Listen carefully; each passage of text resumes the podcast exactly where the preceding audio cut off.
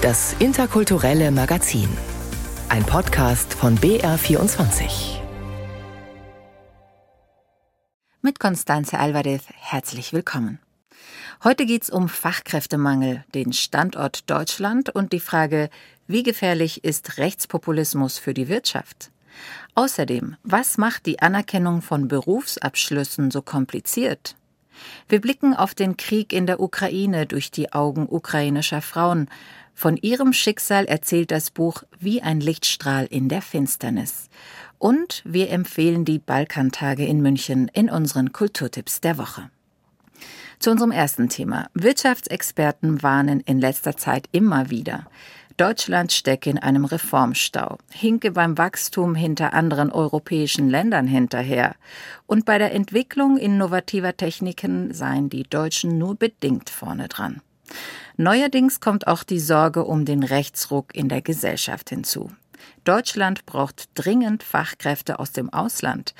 Doch die AfD mit ihren Forderungen nach einem Austritt aus der EU oder nach Massenabschiebungen wirken abschreckend.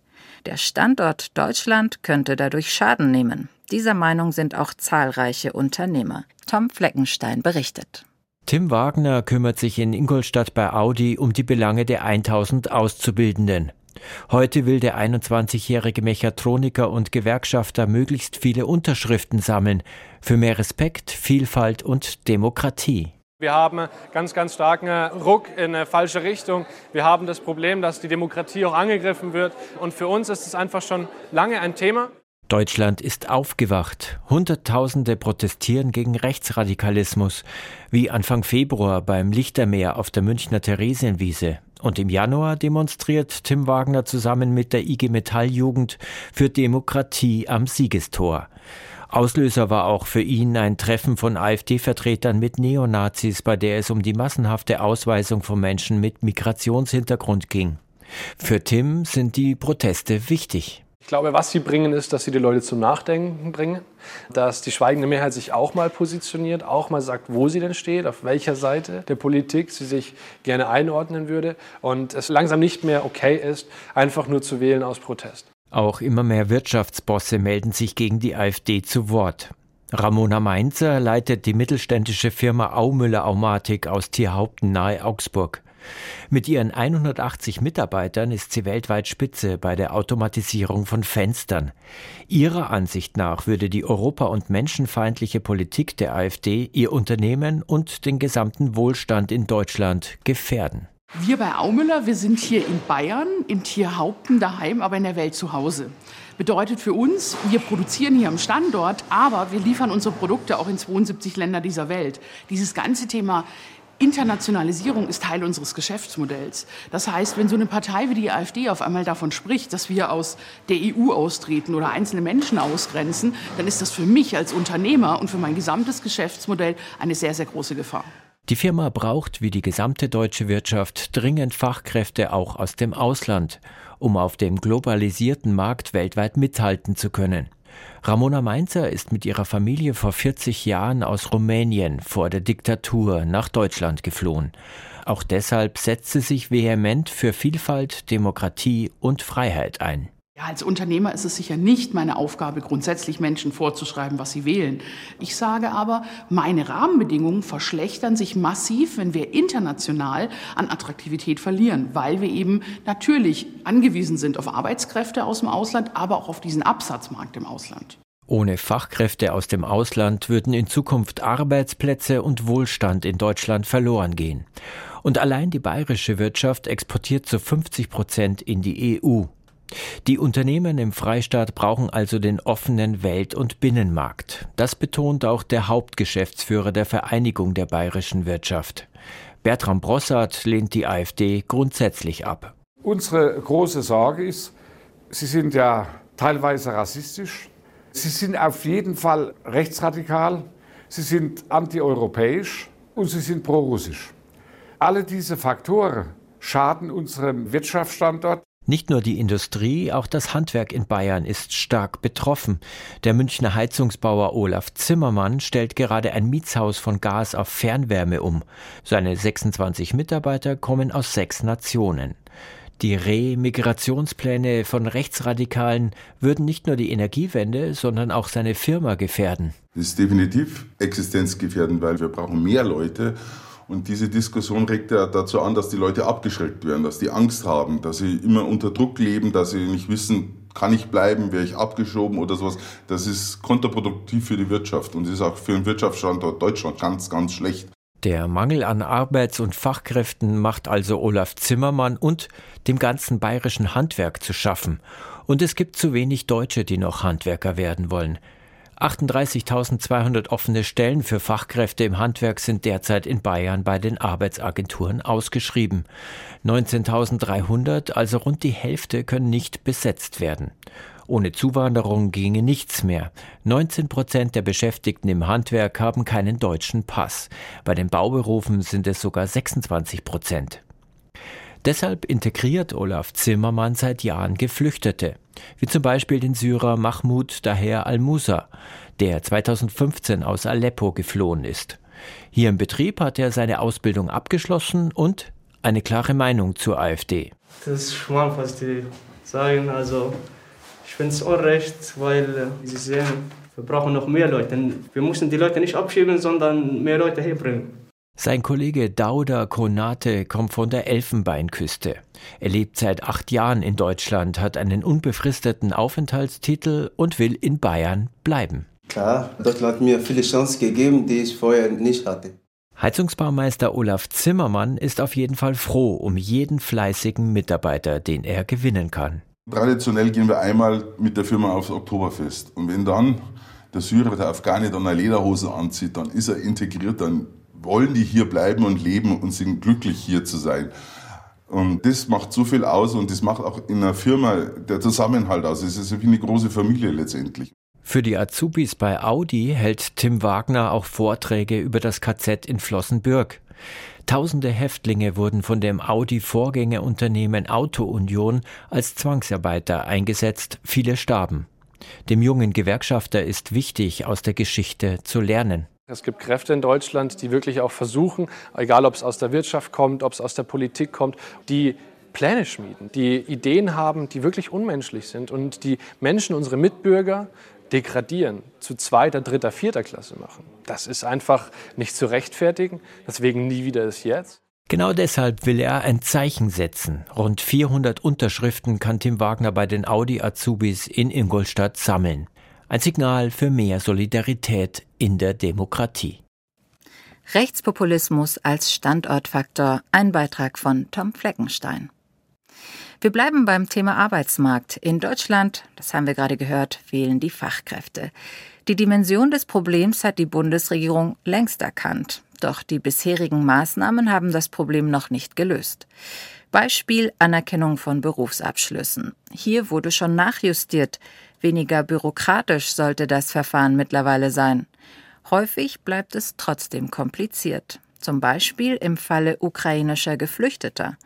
Manche haben ihre Zeugnisse im Chaos des Krieges verloren. Andere kommen nicht an ihre Arbeitsnachweise heran. Wie sehr das die Anerkennung von Berufsabschlüssen in die Länge ziehen kann, davon erzählt Gisela Steiger. Hier wird fast schon Detektivarbeit geleistet. Die IHK FOSA in Nürnberg, ein bundesweites Kompetenzzentrum, das ausländische Berufsabschlüsse auf ihre Gleichwertigkeit mit Berufen der Industrie- und Handelskammern prüft. Aufgeteilt nach Ländergruppen werden hier 32 Sprachen gesprochen. In der Regel beschäftigen sich Muttersprachler mit den Dokumenten. Der russische Angriffskrieg auf die Ukraine sei eine neue Herausforderung bei der Dokumentenbeschaffung und Verifizierung, so der wissenschaftliche Mitarbeiter Pavel Pochorowski. Aktuell befasse ich mich mit einem Fall, bei dem der Antragsteller aus der Stadt Mariupol kommt und uns sein Arbeitsbuch als Arbeitsnachweis für seine Berufserfahrung zugeschickt hat, in dem das Einstellungsdatum eingetragen ist, aber das Enddatum der Beschäftigung fehlt. Und das hat einen Grund. Die Firma im Hafen von Mariupol, in der der Antragsteller gearbeitet hat, wurde ausgebombt. Nach intensiver Suche ist es gelungen, den Arbeitgeber ausfindig zu machen und ein ordentliches Arbeitszeugnis zu bekommen. Dieser Nachweis sichert dem Antragsteller die volle Anerkennung seines Berufs als Elektroanlagenmonteur. Die Einschätzung der Lage im Kriegsgebiet werde immer schwieriger, sagt die Geschäftsführerin der IHK FOSA, Heike Klemmt-Kriegel. Wenn wir mit Behörden, mit denen wir vor dem Angriff sehr gut zusammengearbeitet haben, weitersprechen, zu sagen, wer ist denn da eigentlich noch im Büro, wer geht denn da ans Telefon? Ist das noch unser bekannter Partner, den wir aus vielen Fällen vorher kennen? Oder sind da schon bereits institutionelle Einheiten geschaffen, die schon unter russischer Kontrolle sind? Die Anforderungen an die Mitarbeitenden ändern sich fast täglich, je nachdem, wie sich das Kriegsgeschehen entwickelt. Geschäftsführerin Klemmt Kriegel schildert einen weiteren Fall.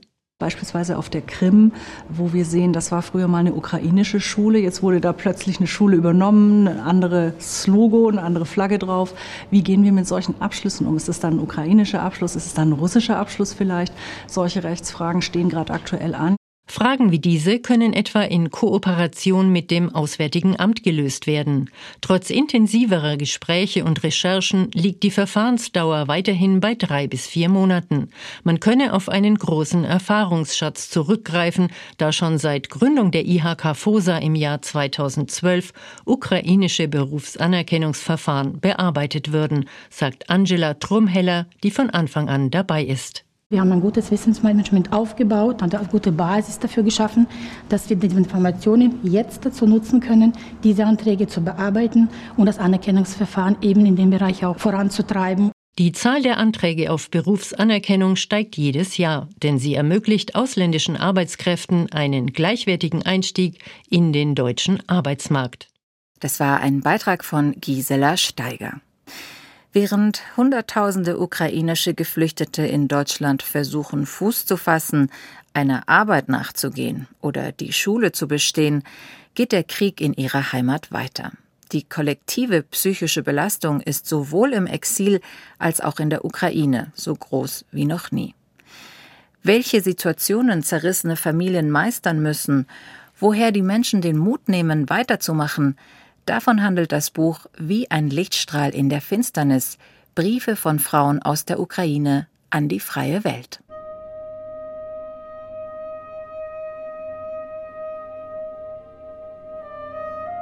Ich wachte um 5 Uhr morgens auf, weil mich ein Freund vom Militär anrief. Er sagte, dass der Krieg angefangen habe und ich sofort die Kinder rausbringen solle. Wie jetzt? Krieg? Äh, was für ein Krieg? Ich muss heute auf Sendung. Ich habe Meetings. Meine vier Jahre alten Zwillinge haben so süß geschlafen. Wie kann denn Krieg sein, wenn meine Kinder so süß schlafen und alles aussieht wie immer? Die Kiewer Journalistin Olha Boravlova wird bald nach dem russischen Überfall vor einer existenziellen Entscheidung stehen. Bei ihrem Mann in Irpen, nähe Kiew bleiben oder mit den kleinen Kindern flüchten. Sie entscheidet sich für die Flucht, bleibt ein halbes Jahr im sicheren Deutschland und kehrt dann im Herbst 2023 doch zu ihrem Mann zurück. Das war für sie zu schwer, die Kinder von dem Vater zu trennen. Und das war eine relativ starke Entscheidung, weil jedes Mal, wenn die Kinder auf dem Spielplatz spielen, hat sie immer Angst, dass sie auf eine Mine springen oder dass sie zufälligerweise Waffen finden. Aurelie Broos ist die Herausgeberin vom Buch Wie ein Lichtstrahl in der Finsternis.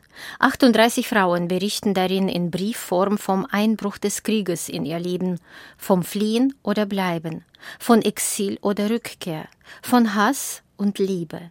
Die Geopolitikerin Aurelie Broos war beim Kriegsbeginn für ein Hilfsprogramm der Zeitung Handelsblatt in der Ukraine tätig, organisierte Unterstützung für Journalistinnen und Journalisten, hörte ihren Geschichten zu. Diese beeindruckten sie so sehr, dass Broos sich entschied, daraus ein Buch zu machen, in Briefform. Aurelie Broos wollte explizit Frauen zu Wort kommen lassen, denn anders als ukrainische Männer im wehrfähigen Alter dürfen die Frauen das Land verlassen. Sie hatten die Wahl. Sie konnten sich entscheiden, gehen oder bleiben und sie müssten so schnell wie möglich diese schrecklichen Entscheidungen treffen. Darf man die Kinder von dem Vater trennen, um sie im Ausland in Sicherheit zu bringen? Soll man die Eltern und die Großeltern zurücklassen? Kann man in einer Stadt, wo die Besatzung herrscht, äh, noch weiterleben und so weiter und so fort. Und mit den Folgen dieser Entscheidungen muss man leben. Und das fand ich krass. Ich bin auch äh, Ehefrau, ich bin Mutter und ich denke mir immer, was hätte ich in solche Situationen gemacht? Und ich habe keine Antwort.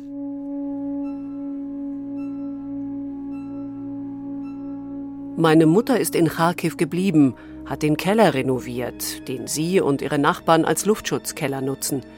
Unser Haus liegt mitten im Zentrum, in der Nähe des Gebäudes der Regionalverwaltung von Kharkiv, und unser Haus ist das einzige im ganzen Block, das noch Fenster hat.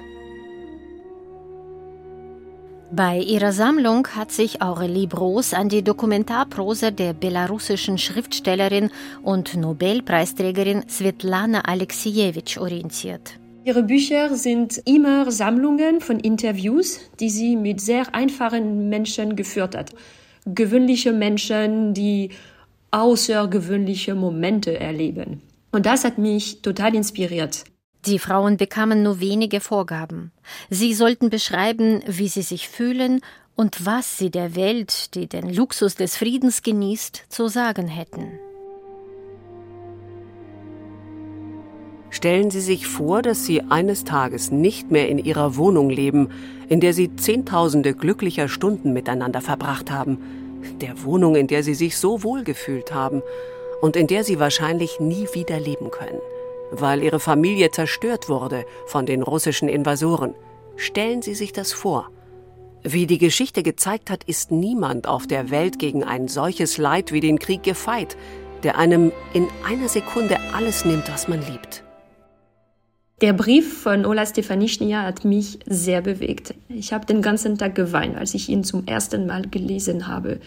Es ist die Geschichte einer brillanten Frau, die eine unglaubliche Karriere hat. Die ist Abgeordnete in der Rada. Das wäre der Bundestag in der Ukraine. Und eines Tages wird ihr Mann von der russischen Armee getötet und sie muss ihre beiden Töchter allein aufziehen. Ich denke, das ist die Stärke des Buches. Man empfindet ein totales Mitgefühl und man kann verstehen, was die Leute täglich spüren und was sie durchgehen. Das Buch Wie ein Lichtstrahl in der Finsternis blickt hinter Schlagzeilen, Expertenrunden und Frontberichte. Es sind Briefe darüber, was in der Ukraine wirklich los ist und wie es den Menschen dort geht. Die Herausgeberin will damit nicht nur den ukrainischen Frauen eine Stimme und ein Gesicht durch ein Porträtfoto geben. Aurelie Bros geht es um mehr. Ich wollte auch gegen Eskapismus kämpfen.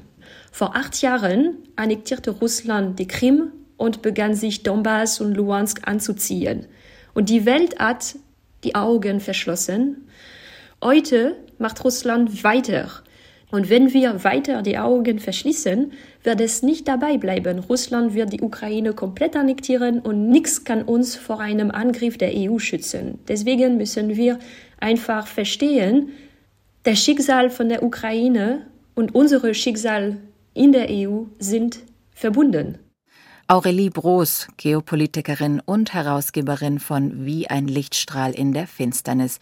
Julia Smilger hat mit ihr gesprochen. Das Buch ist beim Elisabeth Sandmann Verlag erschienen und kostet 30 Euro. Und damit kommen wir zu den Kulturtipps der Woche. Das Berliner Künstlerkollektiv Poets of Migration schaut in Regensburg vorbei und in München beginnen die Balkantage.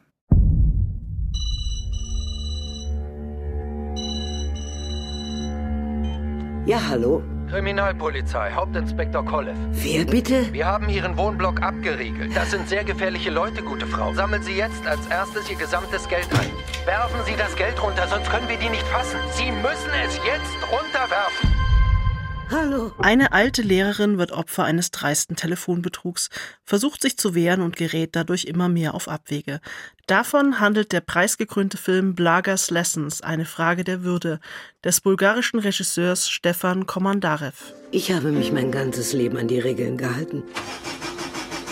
Und was ist der Sinn davon? Blagas Lessons hat eine kalte, serialistische Ästhetik und steigert sich bis zum Schluss, bis Blaga einen unkonventionellen Weg raus aus der Lebenskrise findet. Als die Hoffnung schwindet und ihre Träume verblassen, taucht am Horizont eine verlockende und zugleich rätselhafte Arbeitsmöglichkeit auf. Einst eine strenge und ehrliche Frau beginnt, alle ihre Prinzipien mit Fußen zu treten. Das ist typisch wie Balkan, wo die Leute einfach mit allen Mitteln um Überleben kämpfen. Sagt Sadia Klepo, die Organisatorin der Münchner Balkantage, die am Freitag eröffnet wurden.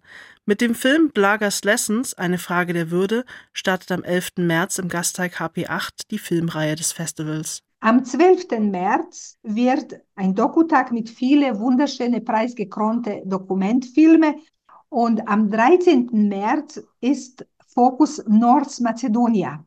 Das ist mehrere Filme. Diesmal haben wir Gast äh, und Gast ist Nordmazedonien. Um 18.30 Uhr ist Honeyland bei Tamara Kotewska und Ljubomir Stefanovic.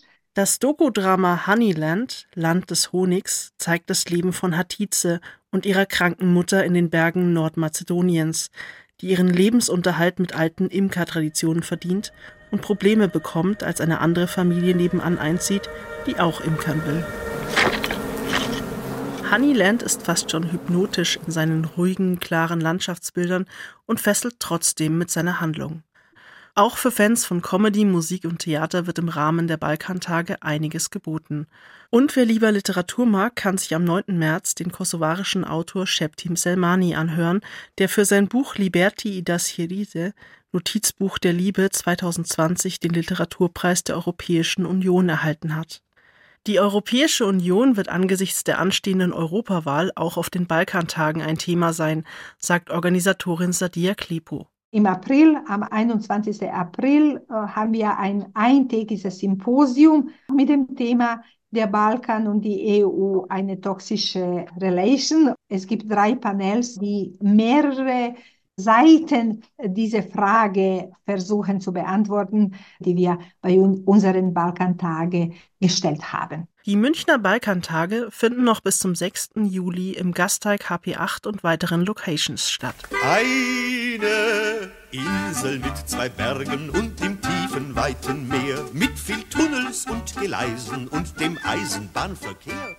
Der bayerische Schriftsteller Michael Ende war in vielen Dingen seiner Zeit voraus. Hier schildert er, was Schreiben für ihn ist. Aber das ist dann so ein wirklich ein Abenteuer, weil man, man muss auf etwas kommen, was man vorher selber nicht wusste. Und ich muss beim Schreiben auch sehr häufig in mir selber irgendetwas entdecken, von dem ich vorher überhaupt nicht wusste, dass es in mir steckte. 1960, nur 15 Jahre nach dem Ende von Hitlers Schreckensherrschaft, schrieb Ende sein erstes Jim Knopf Buch und machte damit einen schwarzen Jungen zu einer der beliebtesten Figuren der deutschen Nachkriegskinderliteratur.